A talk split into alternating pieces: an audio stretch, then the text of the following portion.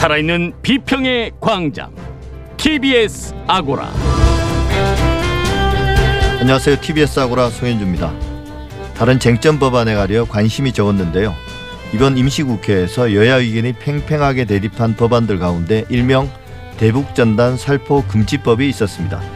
미디어 광장에서 법안의 취지와 배경, 찬반 대립의 이유를 살펴보겠습니다.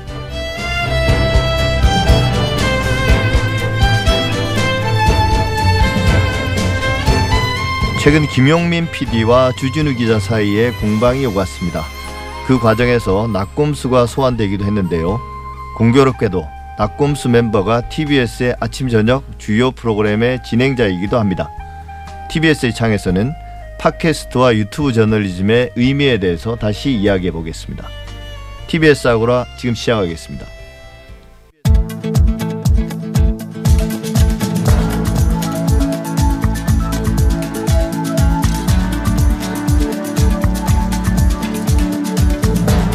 주간 주요 미디어 이슈를 살펴봅니다. 미디어 브리핑. 오늘은 정상근 미디어 전문 기자와 함께합니다. 어서 오세요. 네, 안녕하십니까? 네, 여당에서 발의된 신문법 개정안을 두고 한국신문협회가 반발하는 모양이네요. 네, 그 김승원 더불어민주당 의원이 지난달에 이 신문 등의 진행에 관한 법률 일부 개정 법률안을 이 대표 발의를 했습니다. 이 핵심 내용이 이런데요. 이 편집국 내 편집위원회를 의무적으로 설치를 해야 되고 또 독자 권익위원회 회의 결과를 신문 및 인터넷 신문에 공개를 해야 하고요. 네. 어, 그리고 취재 보도 과정에서 다양한 당사자의 의견을 수렴하고 또 차별 금지 등 공정성과 공익성 조항을 신설할 것입니다. 어, 그런데 이를 두고 한국신문협회 그리고 한국 어, 신문방송 편집인협회가 반발을 하고 나섰는데요. 이 조직들은 사주들의 모임인 거죠. 그렇습니다. 네, 신문사의 편집위원회 설치 및 이 편집 규약 제정을 법률로 강제하는 것은 신문 편집인의 편집권을 침해할 뿐 아니라 사적 자치 원칙인 헌법적 가치를 위반한 것이므로 폐지해야 한다라는 의견서를 문화체육관광부에 전달했습니다. 예. 근데 이제 우리가 얼핏 듣기에 네. 편집위원회를 설치하는 게 뭐 당연하고 또 이제 관련돼서 공정성이나 공익성 조항도 언론의 본분인 것 같은데 편집위원회를 어떤 식으로 설치한다길래 이제 이 신문협회가 반발하는 건가요?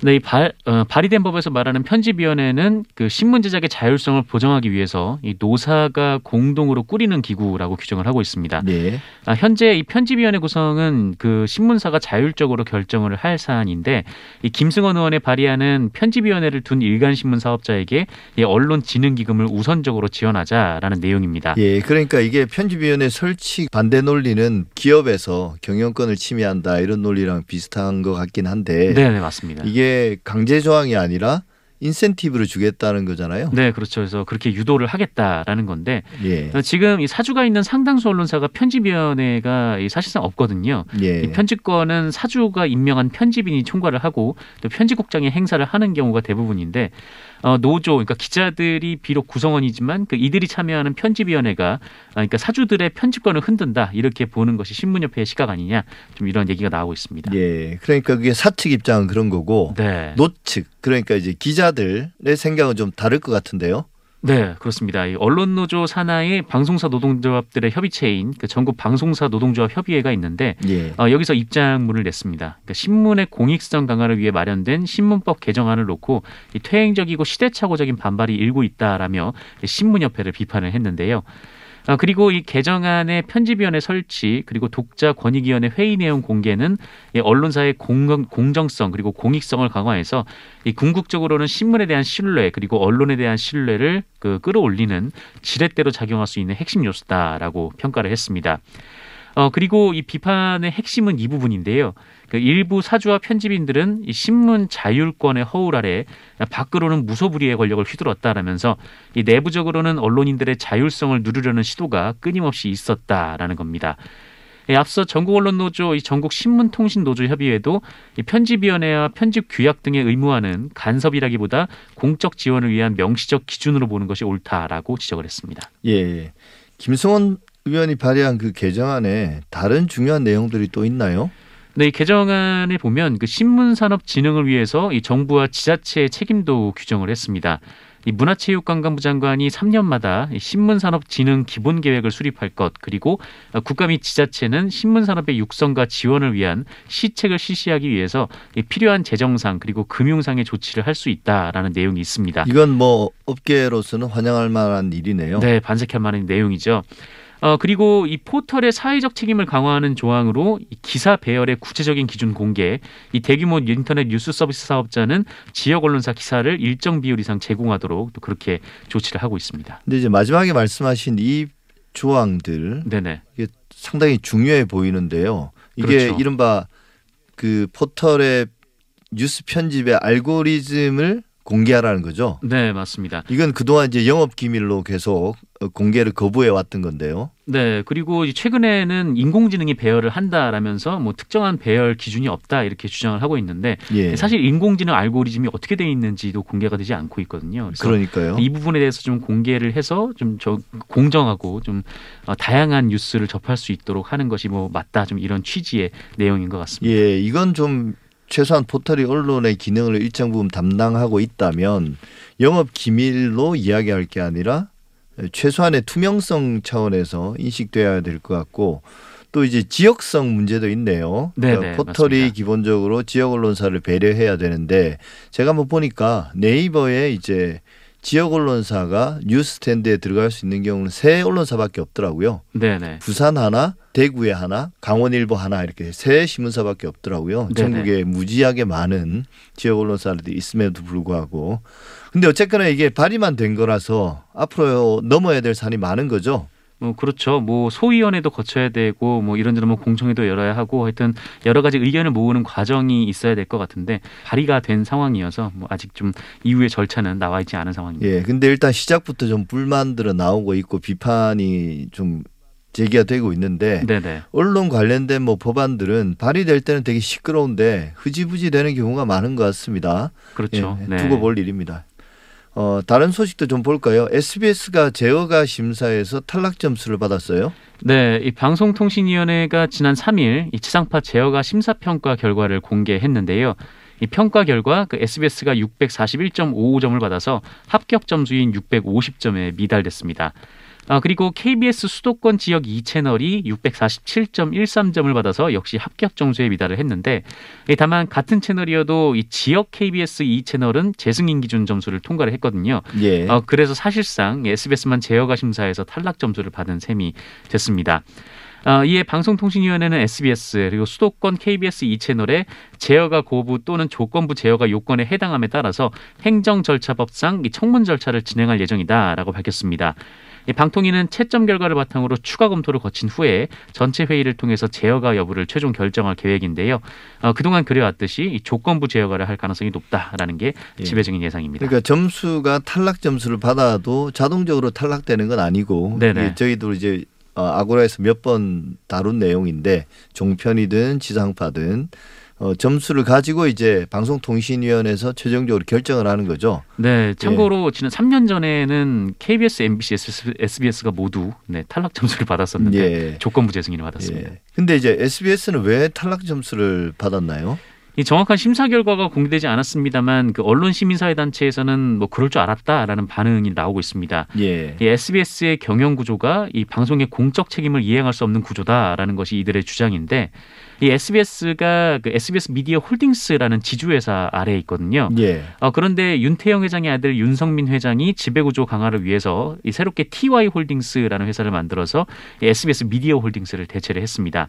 이 SBS 입장에서는 사주는 변함이 없는데 대주주가 바뀐 셈이 됐는데요. 예. 어, 그때 이 방통위가 대주주 변경을 승인해 주는 대신 경영 계획을 마련할 것 그리고 SBS 종사자, 종사자 대표와 어, 성실하게 협의를 해서 그 결과를 12월 초까지 내라 이렇게 밝혔습니다. 어, 그리고 이것을 제어가 심사에 반영하기로 했던 겁니다. 근데 SBS 사측에서 그걸 안 한 모양이네요. 네, 이 협의가 잘 안 됐습니다. 뭐 제대로 논의가 된 적도 없는 것으로 알려졌는데 어, 그러다가 방통위가 제시한 시한을 불과 일주일 앞두고 대화가 이루어졌습니다. 그러다 보니까 뭐 제대로 대화가 예. 될 리도 없었겠죠. 어, 그리고 방통위가 요구한 경영 계획은 결국 제시하지도 않았는데요. 어, 이것이 제어가 탈락 배경으로 지목이 되고 있습니다.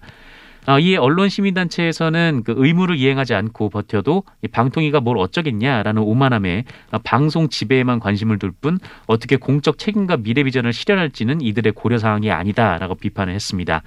어, 그러면서 대주주의 이런 무소불위 태도는 지역을 가릴 것 없이 방송계에 만연하다라고 지적했습니다. 예, 그 말도 맞는 것 같은데 이게 결국 방송통신위원회 방송평가 제어가 재승인 이걸 두고 또 이제 논란이 나오는 거죠. 예전에 MBN 예전도 아니죠. 불과 네네. 이제 한 달 전쯤에 MBN에 대한 영업 정지가 나왔을 때도 그랬는데요. 맞습니다. 어, 뭐 지금 MBN도 그렇고 뭐 이전에 뭐 TV조선도 그렇고 이 제어가 점수에 미달을 했는데 재승인이 됐던 경우가 있었거든요. 그 예. 게다가 또 이 재승인 점수가 정확하게 어떻게 매겨지는지 또 어떤 기준으로 이루어지는 것인지 이게 지금 정확하게 공개가 되지 않고 있어서 예. 이 재승인 점수가 나올 때마다 또 뒷말이 또 무성한 또 그런 상황입니다. 정상극 기자 수고하셨습니다. 네, 고맙습니다.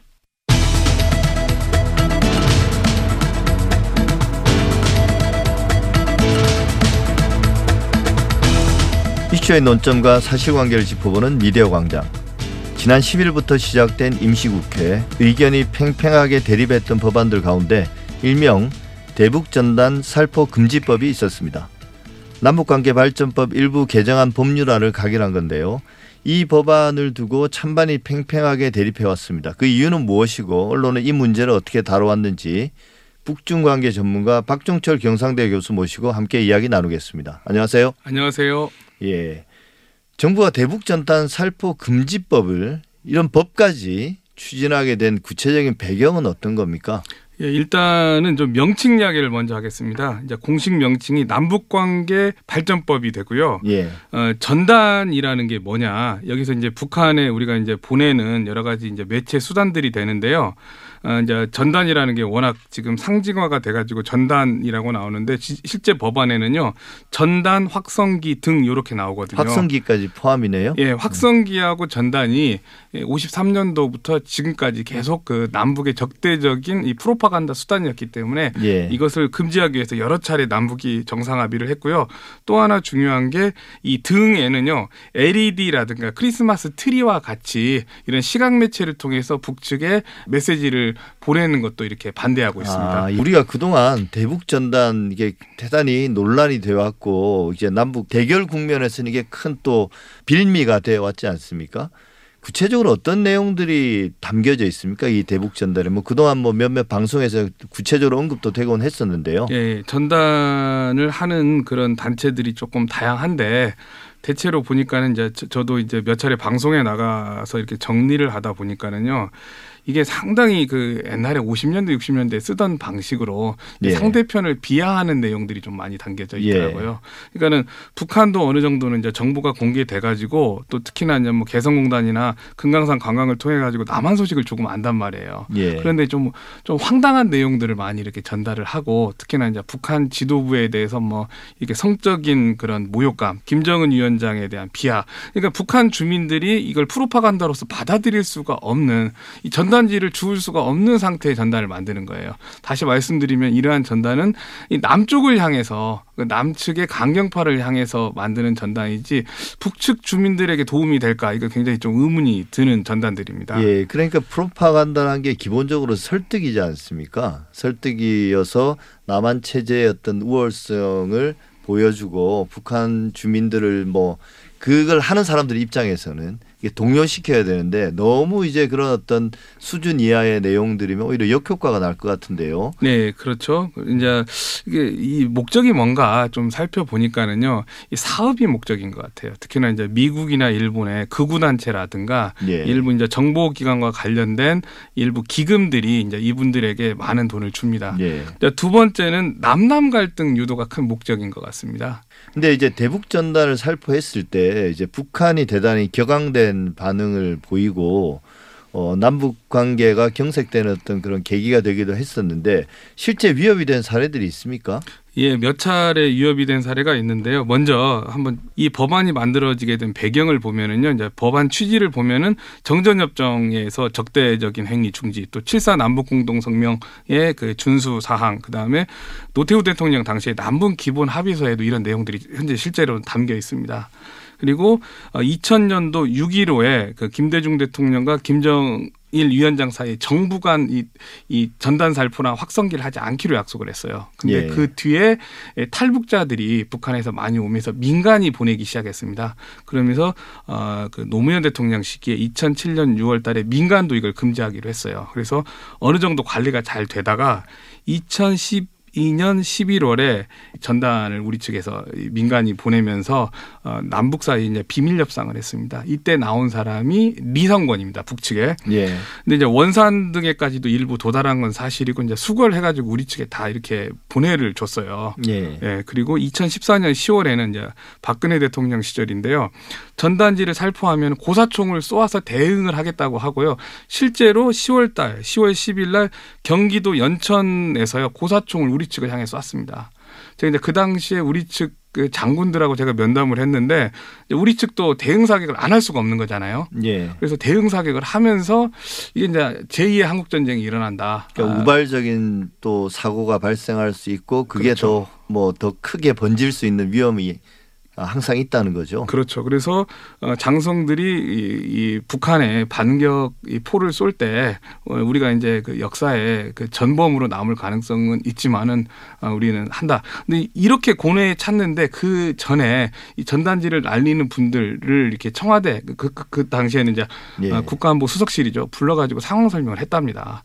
그럼에도 불구하고 이분들이 말을 안 들어가지고 예. 정부 측 그러니까 이명박 박근혜 대통령 측의 말을 안 들어가지고 일단은 일부를 경찰에다가 이게 법적 근거는 없었는데 일부 이렇게 구금까지 시키는 일도 있었다고 합니다. 예. 그리고 2016년 3월에는요 대법원에서 이 그 주민 안전 문제로 이걸 에, 전단지를 하지 못하게 이게 법은 이게 에, 이렇게 판결은 현재 나와 있는 상태입니다. 예. 근데 이걸 이제 이번에 법으로까지 대북 전단 살포 금지 법으로까지 추진해서 또 찬반 여론이 좀 격렬하게 대립하고 있긴 합니다. 이제 이런 법안에 찬성하는 말씀을 이제 계속 들었는데 반대하는 주장도 상당히 강하지 않습니까? 이제 앞서 뭐 여러 가지 이유가 있습니다만 표면적으로 내세우는 어떤 그 명분은 어떤 건가요? 이런 행위들 그러니까 대북 전단을 보내는 것에 대해서 지지하거나 그걸 실행하는 사람들의 명분은 어떤 건가요?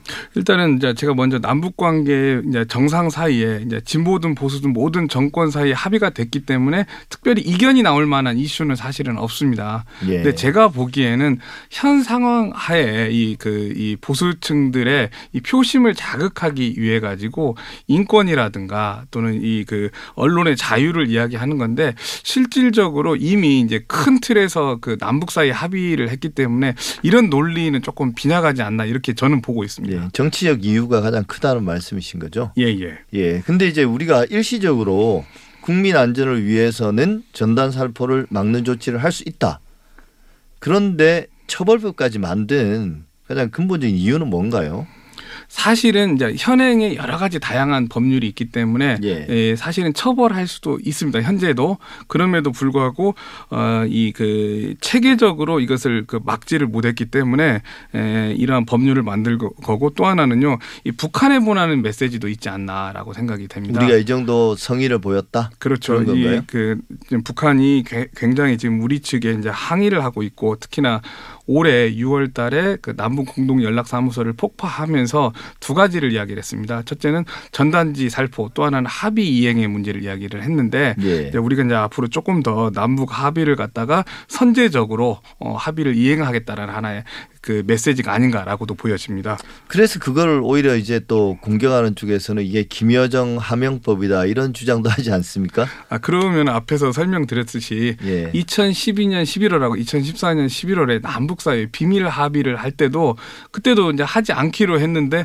그러면 뭐 그때도 우리가 북측의 하명을 받아가지고 보수 정권에서 합의를 했다 이런 논리는 말이 되지는 않고 그러니까 그런 합의 위반에 대해서 북한에서 항의한 걸 어느 정도 좀 들어주고 네. 거기에 대해서 반응을 해주는 걸 이제 하명이라고 표현하면 안 된다는 말씀이신 거죠? 아, 그렇죠. 아니 그 7사 남북 공동 성명은 박정희 대통령 시절이고 그다음에 예. 그 남북 기본 합의서는 노태우 대통령 시절의 이야기인데 그 당시에도 합의를 한 사항입니다. 이게 예. 남북 사이의 적대감을 줄이는 것은 지속적인 약속인데 뭐 갑자기 현재에 와서 무슨 하명법이라는 것은 이게 굉장히 논리 모순이고 그, 그 오류가 아닌가라고 생각이 됩니다. 예. 근데 이제 언론도 대북 전단 살포 금지에 대해서 나름의 논조를 가지고 계속 보도해 왔거든요. 그런데 일부 보수 언론을 보면 논조가 완전히 불과 몇 년 사이에 180도 변한 사례들이 좀 있습니다. 예를 들면 이제 2014년 아까 말씀하신 것처럼 박근혜 정부 당시에 중앙일보가 사설 제목이 이렇습니다. 위험천만한 대북 전단 살포 자제해야 한다. 조선일보도 여야 대북 전단 살포 자제해야 이랬는데요. 최근에는 정부의 대북 전단 살포 처벌 방침을 강하게 비판을 하고 나섰습니다. 이런 거 어떻게 보십니까? 언론이 그 프레임을 짤 때 완전히 냉전 반공주의에 빠져 있지 않나 편가르기에 빠져 있지 않나라고 생각이 됩니다. 그러니까 같은 사안에 대해서 박근혜 대통령 당시에는 대북 전단을 하지 말아야 된다. 또 자기가 싫어하는 정권일 때는 그 대북 전단을 문제를 가지고 인권 문제를 갖다가 거론을 하는데 저희 입장에서 보면 그렇습니다. 이제 언론이 좀 일관성을 가지고 진실 보도를 해야 되는 게 뭐 학계나 언론계의 역할인데 이것은 지금 뭐 자기들의 그 기본 업무를 갖다 하다가 놓치신 거 아닌가 하는 좀 아쉬움이 있습니다. 예, 뭐 맞습니다. 뭐 그때는 맞고 지금은 틀릴 수 있어요. 근데 이제 그 이유를 설명해 줘야죠. 왜 우리 생각이 이렇게 바뀌었는지. 근데 그런 것들에 대한 설명은 하나도 없고 또 아마 그 독자들이 그런 걸 요구하지도 않기 때문에 그냥 뭐, 뭐 180도 바꾸는 거 손바닥 뒤집듯이 쉽게 우리 언론들은 하곤 합니다. 뭐 제가 괜히 부끄러워지는 것 같은데요. 교수님 앞에서. 마지막으로 이 법안에 따라서 앞으로 대북 전단을 살포하면 어떤 처벌을 받습니까? 그동안 많이 제지하려고 했지만 막무가내였잖아요. 뭐 몰래 몰래 하기도 하고 그죠? 어떤 처벌을 받습니까? 예, 예. 예. 군사 분계선 일대에서 전단 살포 행위 등 남북 합의서 위반 행위를 하는 경우에는 최대 3년 이하의 징역 또는 3천만 원 이하의 벌금을 처벌하도록 합니다. 또 하나는요. 그 미수범도 처벌을 합니다. 여기에는요. 예. 또 통과 시 공포된 3개월 후에 시행이 되기 때문에요. 내년 2, 3월부터 이제 시행이 될 것으로 전망이 되고 있습니다. 법은 통과됐지만 앞으로도 계속 논란이 될 것으로 보입니다. 또 어떤 불미스러운 일이나 혹은 뭐 물리적 충돌이 있을 수도 있고요. 피해를 받는 지자체들이 이제 어, 그 국경 일대 군사분계선 예, 일대 예. 예, 예, 지자체들이기 때문에 지자체들도 그 이제 국회에만 기대지 말고 지자체 자체에서 이 조례를 좀 만드는 것도 좀 연구할 필요가 있지 않을까라고 생각이 됩니다. 예. 어쨌든 우리나라는 언론이나 모든 여론이 국익에 대한 합의가 좀 부족한 상태이긴 한데 이런 일에도 하나씩 하나씩 그래도 조그만 합의들을 만들어 나가면 좋지 않을까 싶습니다. 지금까지 박종철 경상대 교수였습니다. 오늘 말씀 감사합니다. 예, 감사합니다.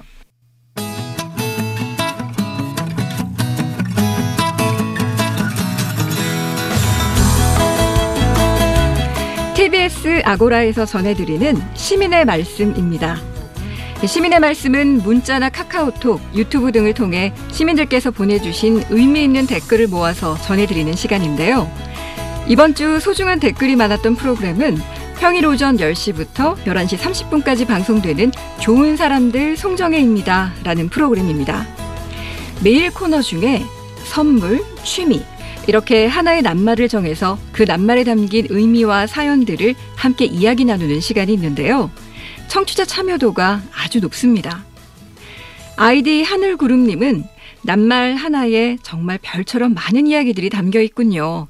라디오 들으며 공감하고 미소 짓게 됩니다. 때로는 인생의 답을 얻어가는 것 같아요. 감사합니다. 하셨고요.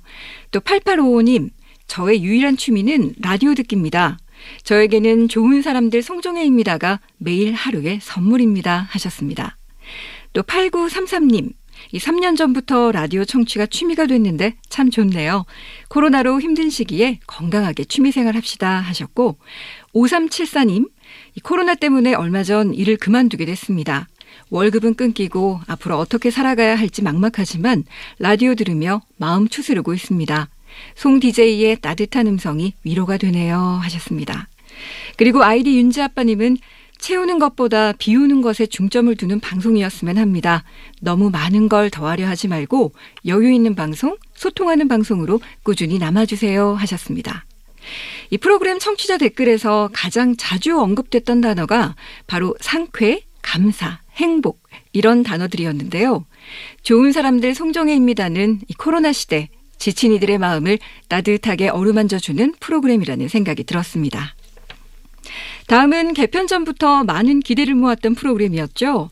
주말 오후 4시부터 6시까지 방송되는 박성호의 46의 24. 첫 방송부터 청취자들의 귀와 마음까지 모두 사로잡았는데요.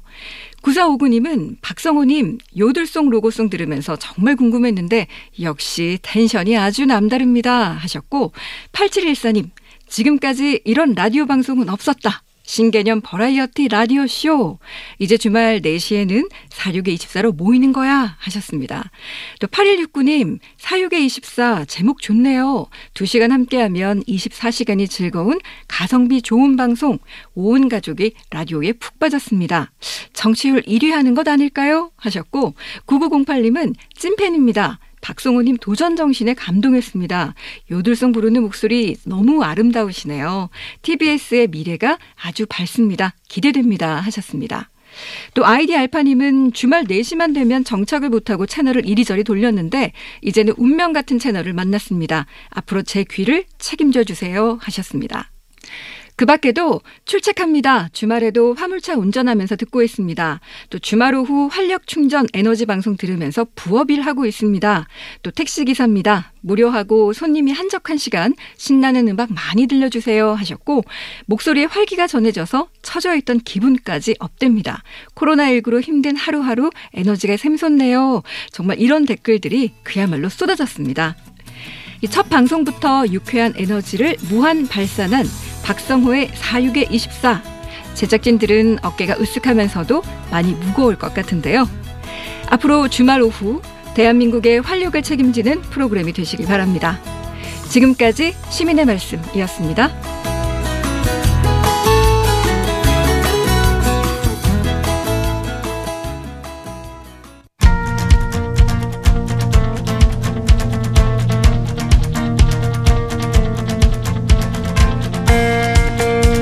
시민의 방송 TBS가 지난 한 주간 주목했던 이슈를 살펴보고 TBS를 포함한 우리 언론이 나아갈 방향을 고민해보는 시간 TBS의 창입니다. 오늘은 이종임 경희대 언론정보대학원 개공 교수와 함께합니다. 어서 오십시오. 네, 안녕하세요. 네, 오랜만에 뵙습니다. 네, 정말 코로나 이 시국에 그래도 이렇게 방송이 계속 되고 있고 또 많은 청취자분들에게 좋은 정보를 제공해 주시고 수고가 너무 많으시고 저도 잘 듣고 있습니다. 예, 감사합니다. 오늘 주제는 비주류 저널리즘인데요. 이게 TBS랑 무슨 상관이냐 좀 뜬금없게 들리실 수 있습니다만 최근 나는 꼼수다. 더 정확히는 낙꼼수의 멤버들이 다시 소환되면서 이야기는 시작됩니다. 먼저 제가 간단히 말씀드리면 김용민 PD가 주진우 기자를 공개 질의 형식으로 윤석열 검찰총장을 비호하고 있는 게 아니냐는 그런 의혹을 제기했고요. 그에 대해서 주진우 기자가 해명했으나 다시 김용민 PD가 반박하면서 논란은 계속되고 있습니다. 또 낙검수 하면 김어준 총수를 빼놓을 수 없는데요. 주진우 기자와 김어준 총수는 현재 TBS 주요 프로그램의 진행자이기도 하지 않습니까? 네. 일단 낙검수의 내분이라는 그런 프레임을 만들고 이 김용민, 주진우 두 사람의 갈등과 논란을 신나게 그리고 이제 꼼꼼하게 보도하는 그런 언론들이 있더군요. 조선중앙은 물론이고 일부 종편들인데요. 이종인 박사님은 어떻게 보셨습니까? 그 논란의 중심에 서 있는 그 김용민 PD님, 주진우 기자님 두 분 모두 그러니까 다 아시겠지만 나는 꼼수다 사실 이 팟캐스트에서 굉장히 큰 주목을 받았던 분들이긴 합니다. 그리고 돌이켜서 저도 이 사건을 통해서 좀 여러 가지 생각들을 하게 됐는데요. 사실은 2011년도부터 이 방송이 시작됐었고 지금이 예. 2020년도니까 거의 한 10년의 기간 동안 계속 이런 정치 시사 비평의 어떤 주요한 발언을 하는 사람들로 주목을 받게 됐고 그렇죠. 어, 그런데 그분이 일종의 약간 크루같이 굉장히 사이가 좋고 또 그 안에서 정치적인 이슈들을 얘기해주는 어, 주로 어떤 전문적인 방송 기자나 앵커가 아님에도 불구하고 적극적으로 발언을 해주면서 큰 주목을 받았는데 그 안에서 또 지금 굉장히 주목되고 있는 그런 검찰총장과 법무부 장관과의 어떤 갈등을 기반으로 해서 분열이 되다 보니까 주류 언론에서도 관심을 갖게 될 수밖에 없는 상황인 것 같아요. 그래서 어, 주류 언론에 관여하는 분들이 아니지만 굉장히 많은 정치 팬덤을 갖고 있는 분들이기도 하고 그 안에서도 내분이 일어났다고 하니까 기존 언론에서도 자세하게 이런 사건들을 마치 받아쓰기 하는 형식처럼 어떤 발언으로 서로 논쟁하고 있는지를 자세하게 좀 보도하고 있는 형국인 것 같습니다. 예, 좋은, 좋은 기사거리가 되는 건 맞는 것 같아요. 이 문제가 뭐 두 사람의 팬덤이나 더 넓게 봐서 이제 정치 고관여층에게서 관심 사안이 충분히 될 수 있고요. 그런데 이제 좀 보수 언론들이 이렇게 왜 이렇게 이 두 사람의 공방을 주목하는지 물론 그 의도는 능히 이제 추측할 수 있는데요. 이게 그래도 기본적으로는 정치 가십에 가까운 게 아닌가 그런 생각이 들더라고요. 더 좀 중요한 문제는 보수 언론들은 기존의 낙곰수 출신들을 좀 비주류 변방 인물로 좀 취급하고 이 자격이 안 되는 사람들이 공영방송에 출연해서 프로그램을 진행하는 것 이걸 계속 비판해 왔거든요.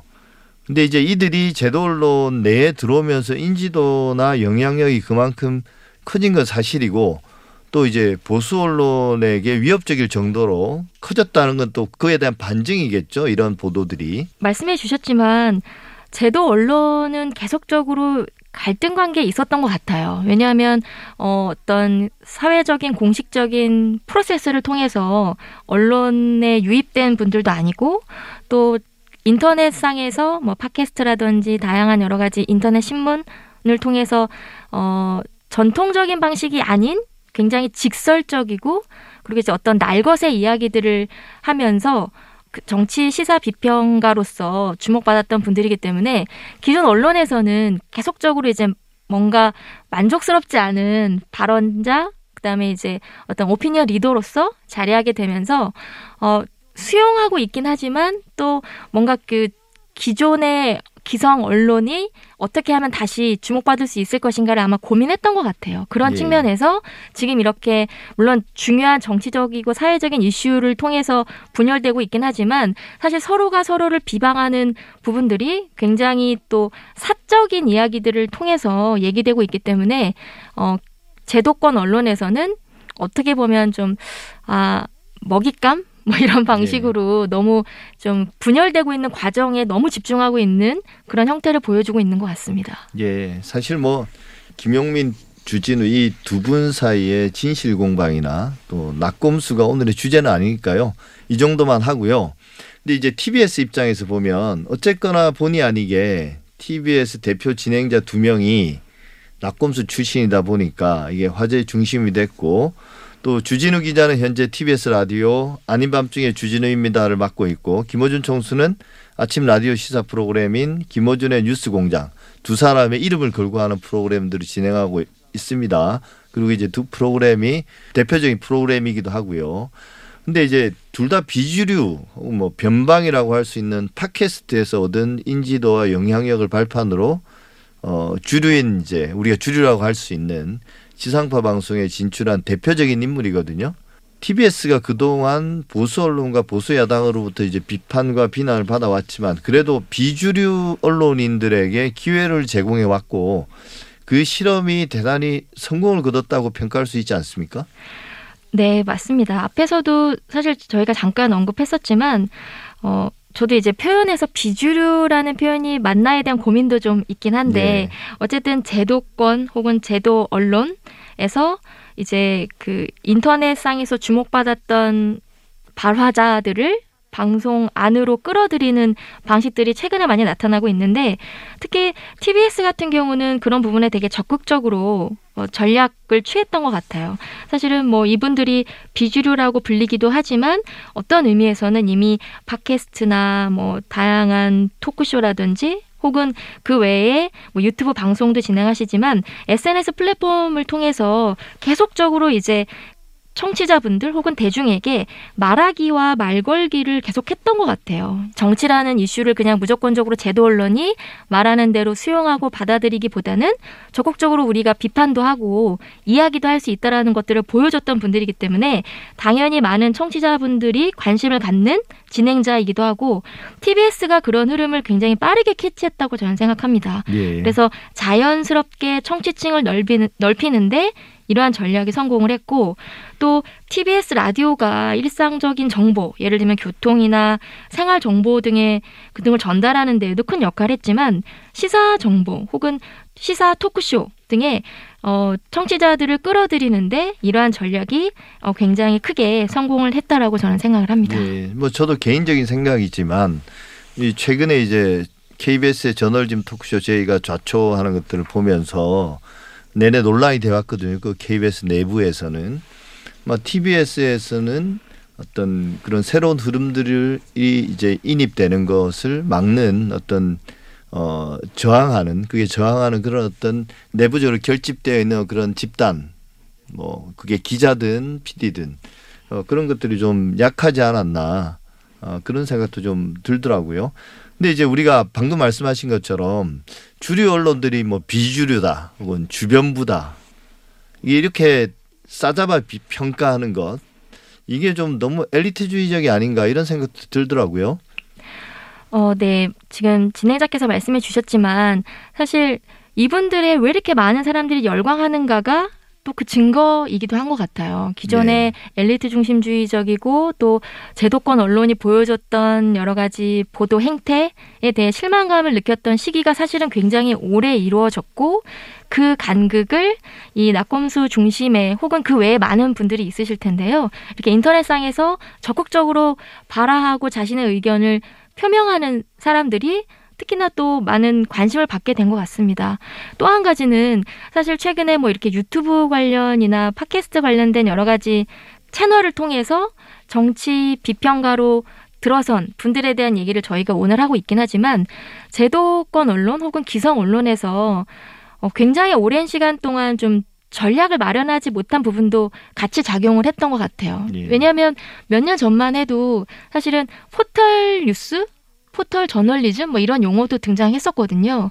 그 당시에도 제도권 언론은 적극적으로 대안을 찾지 못했던 것 같아요. 그래서 그게 지속되면서 다시 최근에는 유튜브와 같은 소셜미디어 플랫폼이 또 어, 주목받고 있지만 역시나 새로운 이 플랫폼에 대해서 제도권 언론은 굉장히 엘리트 중심주의적인 시각에서 적극적으로 다양한 채널을 수용할 수 있는 방법을 찾지 못하는 시간이 길어지게 되면서 어, 계속적으로 구별짓기만 하고 있는 것 같아요. 그냥 예. 비주류 언론, 뭐 비주류 어떤 진행자 이런 방식으로 얘기하고 있지만 실제로 많은 대중들은 그 분들이 얘기하는 발언에 혹은 이야기에 굉장히 관심을 갖는 경향성들은 더 커지고 있거든요. 그래서 이런 부분들은 앞으로 그 제도권 혹은 뭐 기성 언론이 다시 한번 좀 깊이 있게 고민해 봐야 되는 지점이기도 한 것 같습니다. 예. 시도하지 않은 건 아닌 것 같아요. 근데 그동안 뭐 기자들 블로그를 운영하거나 혹은 이제 기자들이 또 유튜브나 팟캐스트를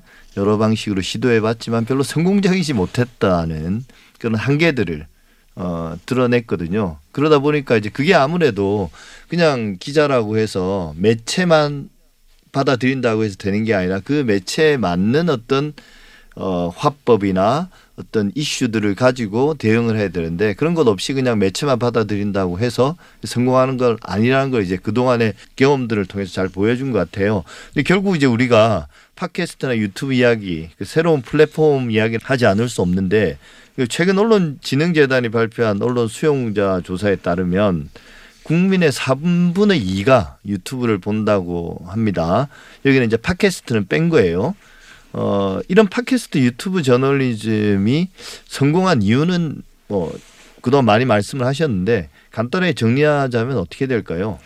어, 이런 온라인 중심의 사실 커뮤니케이션이 갖는 장점을 기존의 제도권 언론이 또 준비하지 못했던 부분이 같이 작용했던 것 같습니다. 예를 들면 익명성이라든지 또 즉각적인 소통이 가능하다라든지 또 오프라인 커뮤니케이션 방식에 비해서 어, 즉흥적인 견해 또 직접적인 표현 뭐 처음 떠오르는 생각 이런 것들을 자유롭게 이해할 수, 얘기할 수 있거든요. 그래서 마치 내가 친한 친구들과 함께 어, 사담을 나누듯이 정치 예. 얘기를 할 수 있는 느낌을 전달해 주면서 어, 많은 대중들이 어, 좀 새롭다. 내가 듣고 싶은 얘기를 해준다. 라고 하면서 이제 관심을 갖게 된 부분, 부분들도 있는 것 같고요.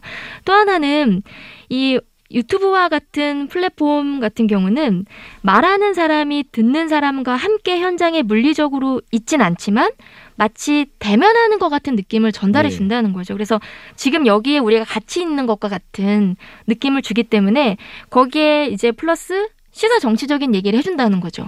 그런 부분에 있어서는 기존 언론에서 가- 관심을 갖거나 이야기하지 못했던 부분을 채워나가게 되면서 이제 이런 유튜브와 같은 플랫폼이 크게 주목을 받았다라고 볼 수 있고 진행자께서도 말씀해 주셨지만 기존 미디어가 이런 흐름에 또 적극적으로 호응을 하지 못했던 것 같아요. 예를 들면 워싱턴 포스트 같은 경우는 온라인상의 그 사이트에 어떤 기사를 어떻게 배치할 건지 또 그 관심 있는 독자들은 어떻게 반응하는지에 대해서 그 적극적으로 대응할 수 있는 인력이 굉장히 많이 배치되어 있거든요. 예. 근데 국내 같은 경우는 언론사의 그 사이트에 직접 들어가서 기사를 보는 경우가 사실 얼마나 될까. 그런 부분들을 모두 다 포털에 의존하거나 유튜브에 의존하거나 이런 방식으로 그냥 진행자께서도 말씀해 주셨지만 그냥 플랫폼을 적극적으로 선택했다.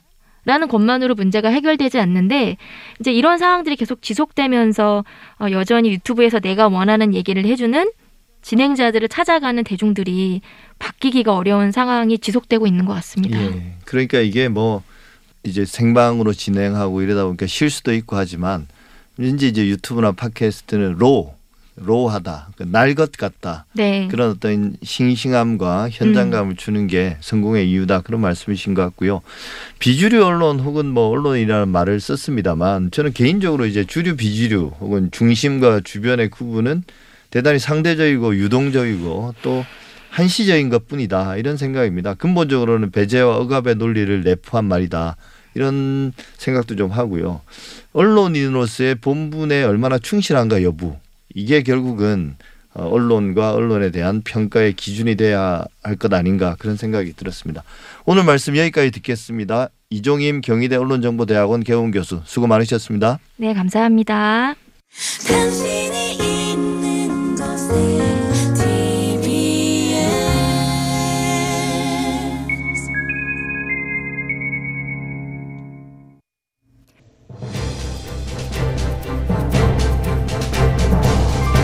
TBS 아고라 오늘 준비한 내용은 여기까지입니다. 저는 다음 주 토요일 오전 8시 6분에 다시 찾아뵙겠습니다.